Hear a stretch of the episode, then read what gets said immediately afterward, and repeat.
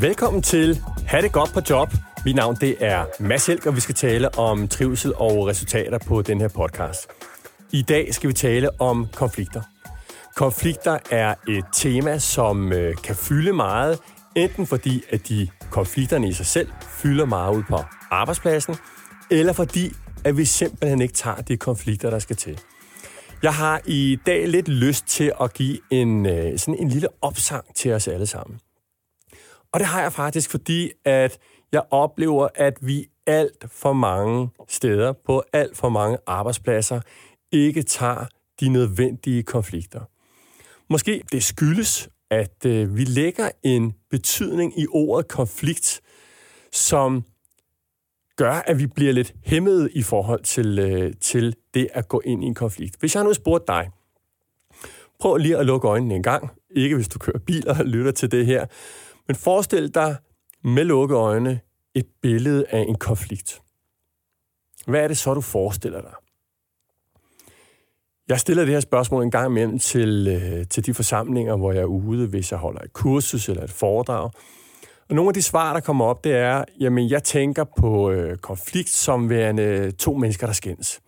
Jeg tænker på konflikter, der er andre, der siger, som øh, to mennesker. Jeg fik sådan et billede af nogen, der var oppe og slås, er der nogen, der siger. Men det er jo bare de dårlige konflikter. Det er jo bare de negative konflikter.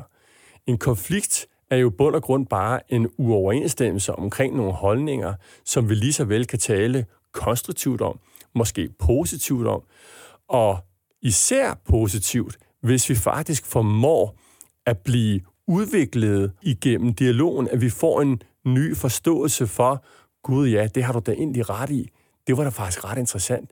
Eller, hold op, det vidste jeg faktisk ikke. Det var jeg slet ikke opmærksom på. Det vil jeg da selvfølgelig være opmærksom på i fremtiden.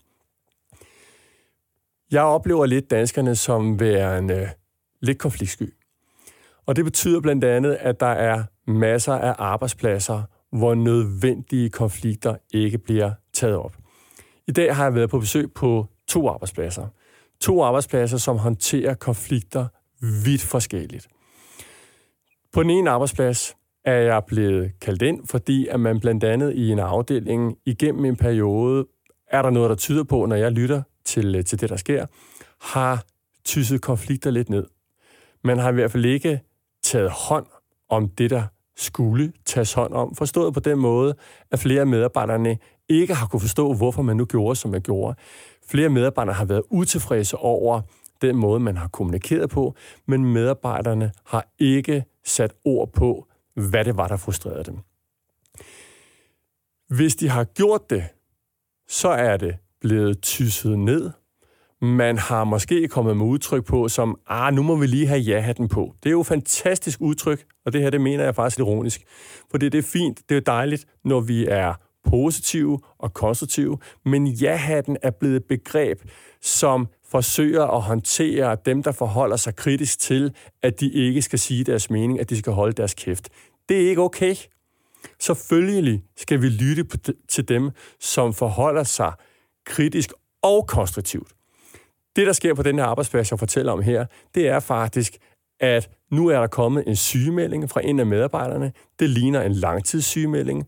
På grund af det pres, der er kommet, ved ikke at få lov til at sige, hvad er det egentlig, der presser mig i hverdagen. Den anden arbejdsplads, jeg er, øh, har været på besøg hos, er en arbejdsplads, hvor man for et års tid siden havde nogle af de samme udfordringer.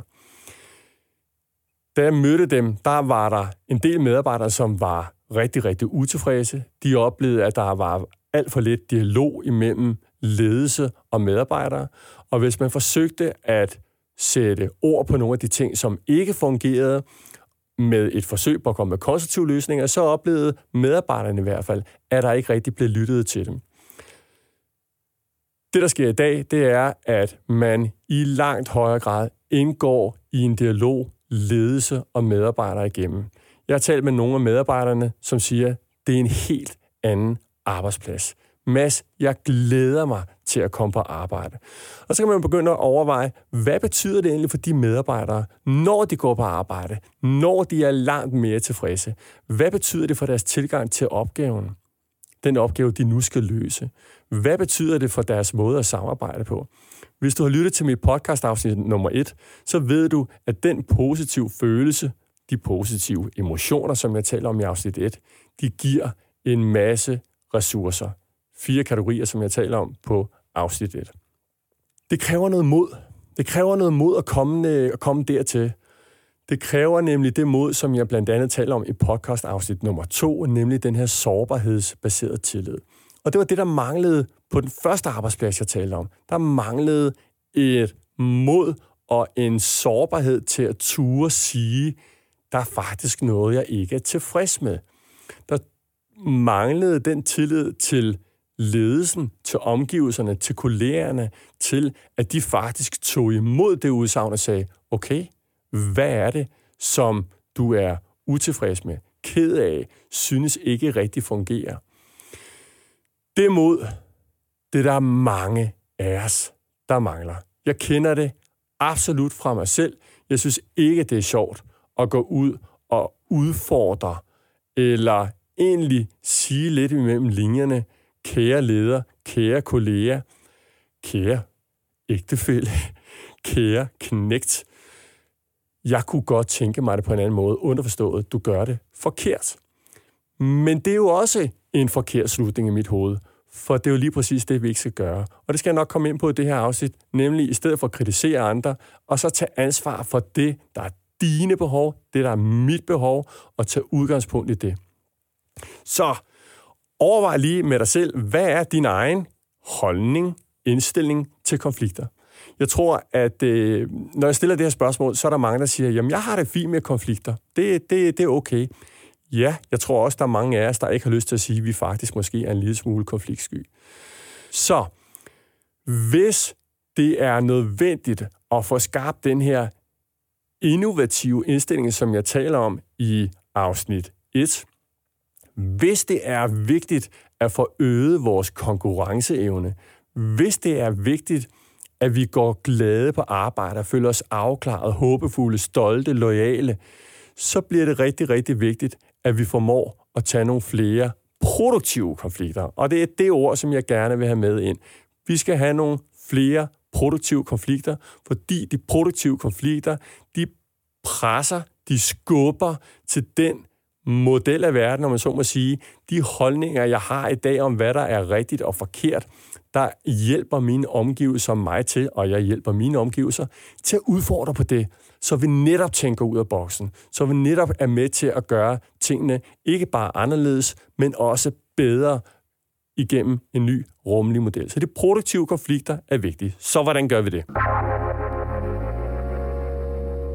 Lad os prøve at kigge på nogle spørgsmål, som kan være med til at afklare, om I er gode til at tage de her produktive konflikter på jeres arbejdsplads. Jeg har, nogle, øh, jeg har fire spørgsmål her, og du kan prøve at vurdere din egen svar fra en skala fra 1 til 5, hvor 5 det betyder, at du og dine kolleger i høj grad gør det her, og 1 at I slet ikke gør det. Spørgsmål nummer 1. Du og dine kolleger fremfører jeres meninger, også selvom det medfører risiko for uenighed. Prøv at overveje, hvordan håndterer I uenighed på jeres arbejdsplads? Er det ok at være uenige? Er det noget, man åbent tager op? Er det noget, man kan diskutere åbent? Okay, vi har en uenighed. Lad os forsøge at finde ud af, hvad er det for nogle synspunkter, vi har på bordet? Eller er uenighed snarere noget, som man forsøger at tysse ned? Den historie, jeg nævnte før fra virksomhed nummer et. Man tyser det ned, fordi nu skal vi jo komme videre. Vi skal være effektive, vi skal være produktive, og lige nu kommer vi ikke nogen vegne. Spørgsmål nummer to. Du og dine kolleger er gode til at spørge efter de andres meninger under møder. Når jeg er ude og, øh, og deltage på afdelingsmøder, så en af de ting, der blandt andet kan ske, det er, at nogen gemmer sig lidt på møderne, siger ikke så meget. Det er typisk dem, der heller ikke sagde så meget på det sidste møde.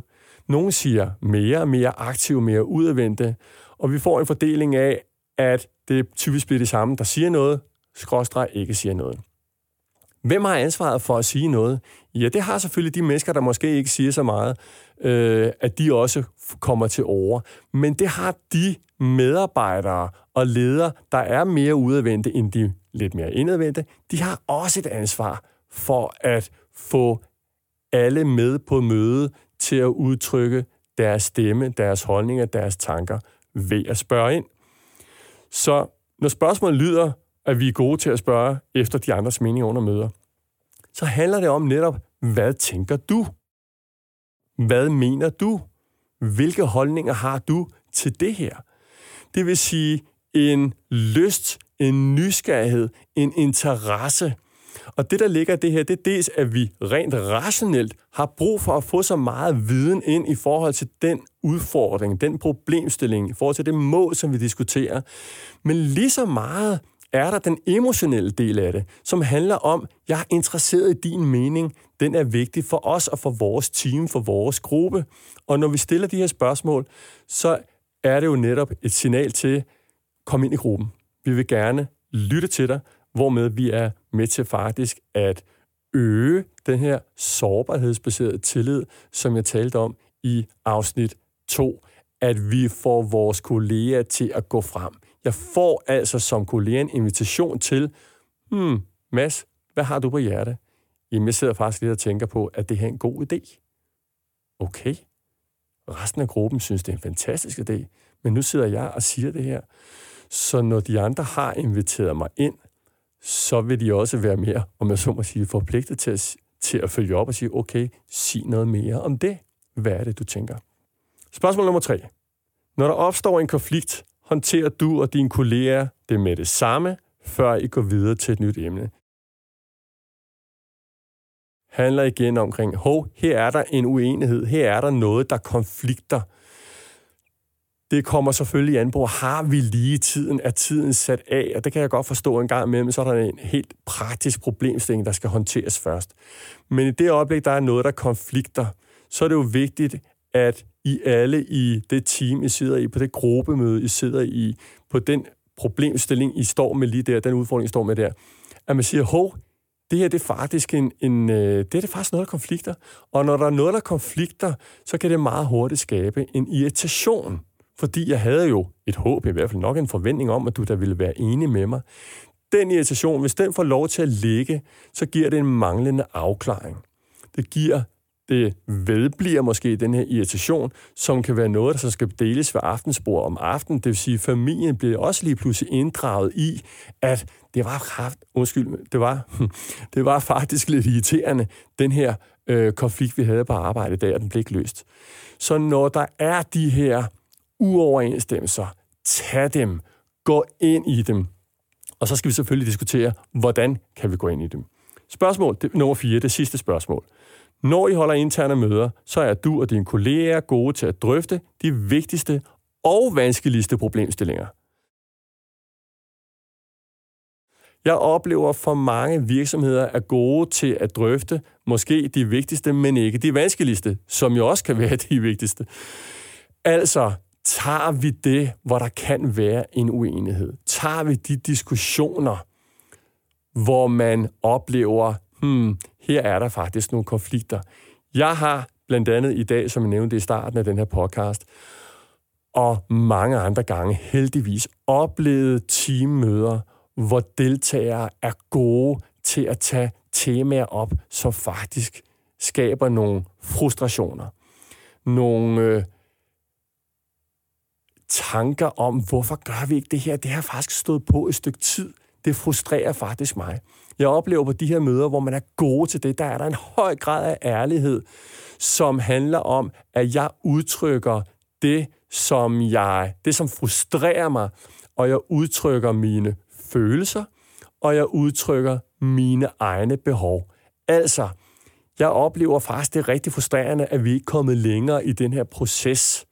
Jeg har behov for, at vi får truffet en beslutning, fordi jeg oplever, at vi står lidt stille i øjeblikket.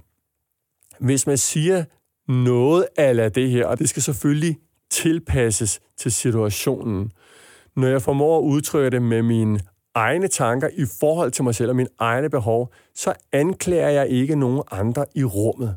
Og når jeg ikke anklager nogen, så kan de andre i rummet føle, at ja, de bliver ikke skudt på, og så er det langt lettere at indgå i en, øh, en dialog omkring, øh, omkring det. De møder, hvor det sker, hvor vi er ærlige, hvor vi er direkte på sagen, hvor vi er gode til at lytte til hinanden, hvor alle deltager i den her diskussion, hvor alle har modet til at fortælle, hvordan oplever jeg situationen, fordi vi har tillid til, at vi kan være sårbare. Og det gør vi også. Vi gør os jo sårbare, når jeg fortæller, jeg er faktisk frustreret over det her. Så gør jeg mig sårbar, fordi at der er en risiko for, at der er nogen i omgivelserne, der siger, ah, rolig mas, skulle vi ikke lige tage ja-hatten på? Vi gør os sårbare, når vi siger, jeg er ikke sikker på, at jeg egentlig har forstået, hvad det er, vi har gang i i øjeblikket i det her projekt. Jeg er ikke sikker på, at jeg stadig har forstået målet med det, eller den måde, vi arbejder på. Så gør jeg mig sårbar som den uvidende. Det her, det taler jeg om i podcast afsnit nummer to.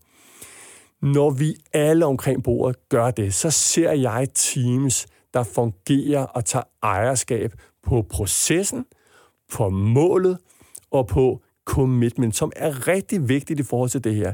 Nemlig, at når alle er blevet hørt omkring bordet, så kan vi også langt bedre commit os.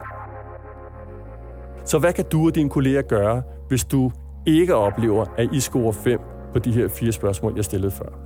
Det første, I kan gøre, det er blive bevidst om jeres eget konfliktmønster, altså dit eget konfliktmønster.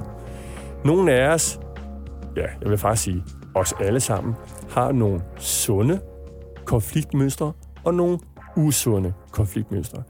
En af mine sunde konfliktmønstre, det er, at når jeg er ude og undervise, så har jeg et sundt konfliktmønster, der hedder, at jeg er god til at lytte til mange forskellige holdninger. En af mine usunde konfliktmønstre, som mere kommer ud på den private front, det er, at jeg kan have en kort lunte, at jeg kan hurtigt blive sådan lidt uh, irriteret eller frustreret. Og det kan jeg jo godt, og det irriterer mig selv. Jeg tænker, ah, nu må jeg, nu må jeg da snart forstå det her. Men jeg må erkende, det er en af mine konfliktmønstre, som jeg så må arbejde med, i forhold til, specielt i forhold til min kommission i, øh, i familien. Hvad er det for nogle sunde og usunde konfliktmønstre, du har? Er det nogle specielle mennesker, som, som trigger de her konfliktmønstre, sunde og usunde, hos dig? Hvad, hvornår, hvad er det, der gør, at du har nogle sunde konfliktmønstre nogle steder, og nogle usunde nogle andre steder? Fokuser på dem, jeg ved godt, det kan være nemt at sige, ja, men jeg ved godt, når jeg kommunikerer med min, den her kollega, ham her, Hans Christian her, så ved jeg altså godt, at jeg bliver lidt irriteret, men jeg synes sgu også, at han er en idiot, hvis vi skal gøre det sådan lidt øh, markant her. Det er muligt. Så hvad kan du gøre anderledes? Hvad vil du tage ansvar for? Hvordan kan du ændre din kommunikation, så du og Hans Christian opnår et bedre resultat? Altså, at I forholder jer ansvarligt og proaktivt i forhold til, øh, til den her øh, konflikt, som der måske kan, kan være. Det andet, du som medarbejder kan gøre og skal være opmærksom på, det er din egen stemme, når der er tilløb til, eller der kan være en, øh, en konflikt. Når vi bliver ophidset, så har vi en tendens til at råbe lidt højere. Det er som om, at vi tror, at når vi råber lidt højere, så må kollegaen eller chefen jo for pokker der forstå, hvad det er, vi siger. Det, der sker i stedet, det er faktisk det modsatte. Din samtalepartner vil sandsynligvis begynde også at hæve stemmen, og så får vi en magtkamp. En magtkamp, der ikke er konstruktiv. Der kan ske det, at din samtalepartner simpelthen vil trække sig, fordi det kan blive ubehageligt, eller man oplever netop, når okay, du synes jo, jeg er en idiot, det kan jeg jo godt fornemme på den måde, at din stemme bliver løftet, øh, bliver mere voluminøs, om man så må sige på. Det tredje, du kan gøre, det er at stille spørgsmål ved at søge, og dermed søge at forstå. Dine spørgsmål skal søge at afklare, hvad den anden tænker i forhold til den situation, I sidder i. I forhold til det mål, der er med jeres arbejde, eller med sagen, eller med projektet. Årsagen til problemet. Hvilke løsesmuligheder den anden ser. Hvad effekten af valgte løsninger kunne være. Det vil sige, det, der sker, når, man, når vi stiller de her spørgsmål, så signalerer jeg samtidig en interesse i dig, en nysgerrighed på dig, en interesse for, at vi får løst det her på en måde, som også indfrier dine behov. Det fjerde, du kan være opmærksom på, det er, hvilke ord bruger du. At bruge stærke ord som for fanden, kraftedende eller lignende fraser, de hjælper sjældent på en løsning, fordi de bare indikerer, dybest set, at den anden er en idiot. Fjern disse stærke ord, når du er i en konflikt. Det femte, du kan gøre, det er at undgå at bruge generaliseringer. Generaliseringer, det er udtryk som for eksempel, åh, det er også typisk dig. Eller, hvorfor skal du altid? Og måske nogle af dem kender Hvis ikke fra arbejdspladsen, så måske fra, fra derhjemme. Ej, hvorfor kan du aldrig tage opvasken? Hvorfor kan du aldrig støvsuge ordentligt? Generaliseringer sætter os i båd, som vi kan aldrig finde ud af det. Det er altid dig, der misser ud på den her. Det vil sige, det bliver personligt og ikke på sagen. Når vi bliver rammet ind som idioter på denne måde, så sker der det for de fleste af os, har vi ikke lyst til at lytte. Vi bliver ikke specielt åbne over for den person, der, der, der siger det. Og det vil sige, det enten så lukker det dialogen af, eller så skaber det bare en øget konflikt. Det er vi ikke interesseret i. Generaliseringer det kan nemt overdrive det budskab, og det skaber ofte et, bare et forsvar hos den anden, hvilket gør, at konflikten bliver mere fastspændt. Så hvis den adfærd, som personen har, hvis den frustrerer dig, så sørg for, på trods af, at du har en frustration på personen, åh, oh, hvor han irriterer mig. Hold kæft, hvor jeg synes, han bare snakker meget om Mads. Hvor er han dog bare, hvad det nu kan være, når du hører det i dit eget hoved, hvor er han dog bare, eller hvor er hun irriterende. Hun er, han er, det er altid ham. Stop op. Hvad er det faktuelt, som frustrerer dig lige nu? Hvad er det for en følelse, du har? Og især, hvad er det for en behov, du har? Så hvis du oplever for eksempel, at du står og taler med en, og det er bare den her kollega, der snakker og snakker og snakker, ligesom ham der masse radioen der. Der er bare en, der snakker, øj, hvor kunne jeg bare. Så i stedet for at sige, hold nu kæft, hvor du altid snakker, det bliver den her generalisering, så kunne det være fint at sige, ved du hvad, rigtig fint, øh, interessant, du har mange øh, holdninger på hjerte, jeg har behov for at komme videre nu. Eller jeg har brug for at komme over, der er noget, der optager mig lige nu, kan jeg mærke. Jeg bliver en lille smule fraværende, fordi jeg bliver lidt opmærksom på den sag, det stykke arbejde, det møde, jeg lige skal forberede. Det vil jeg faktisk gerne videre til. Når man siger det på den måde, jeg har brug for, eller jeg har behov for, og så skal det ikke være, jeg har behov for, at du holder din kæft. Men jeg har behov for at gøre det her for mig selv lige nu, så bevarer den anden samtidig respekten. Det sjette, du kan gøre, som er rigtig, rigtig vigtigt, det er gå ind i konflikten frem for at undgå den. Du skal ikke gå ind i den, imens du har følelserne uden på tøjet, men du behøver ikke at undgå andre, fordi du er vred. I alt for mange virksomheder, der oplever faktisk, at vi afviger fra konflikter, fordi vi ikke ønsker at vise vrede. Eller vi undgår dem, fordi der er andre til stede i rummet, og så kan det blive lidt ubehageligt for dem. Og det ønsker vi ikke, fordi vi er på vej ind i farlige vande, om man så må sige. Prøv at forestille dig, hvilken rollemodel du kunne være for din arbejdsplads, hvis du formåede at vise uenighed, at konfrontere og samtidig gøre det roligt, respekterende, lyttende og med et ønske om at forstå mere, at forstå årsagen til, hvad er det egentlig at? Hvad skyldes det at? Det kan, der er et lidt farligt spørgsmål. Det kan være fint at stille nogle gange for at forstå noget bedre. Samtidig skal man passe en lille smule på med, hvad skyldes at? For det kan man nemt påføre skyld, og den anden skal forklare sig, hvorfor jeg gjorde, som jeg gjorde. Så bedre er det faktisk at gøre det fremadrettet, fremtidsrettet. Hvordan kunne vi? Vil det være muligt at fremover? Jeg har overvejet det her. Hvad siger du til det? Så den syvende og den sidste, det bedste konfliktløsning, der kommer, fordi du har behandlet dine kolleger over tid venligt og omsorgsfuldt. Det vil sige, når vi behandler hinanden godt, når vi er gode til at rose hinanden over tid for det, som er fortjent. Der skal ikke gå inflation i, rosen, øh, i rosen. Når vi er gode til at gå hen til hinanden og sige, det var sgu fedt, det du gjorde der. Det var fedt for mig, fordi at det gav mig når vi er gode til lige at give hinanden et skulderklap, lige et blink i, øh, i øjet og sige, fedt. Når vi får delt vores succeshistorier, så bliver det også meget mere legitimt samtidig at sige, okay, så hvad er det i øvrigt, vi kan gøre endnu bedre?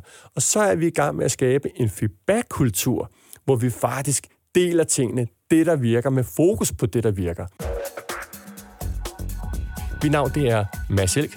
Tak fordi du lyttede med. Det næste podcast-afsnit, der vil jeg tale om commitment som en del af det vigtige samarbejde, som en del af det at have det godt på job.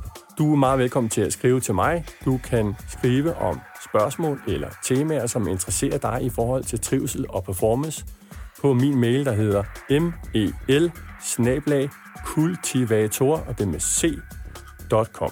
Tusind tak, fordi du lyttede med. På genhør på næste afsnit, og husk, have det rigtig godt på job.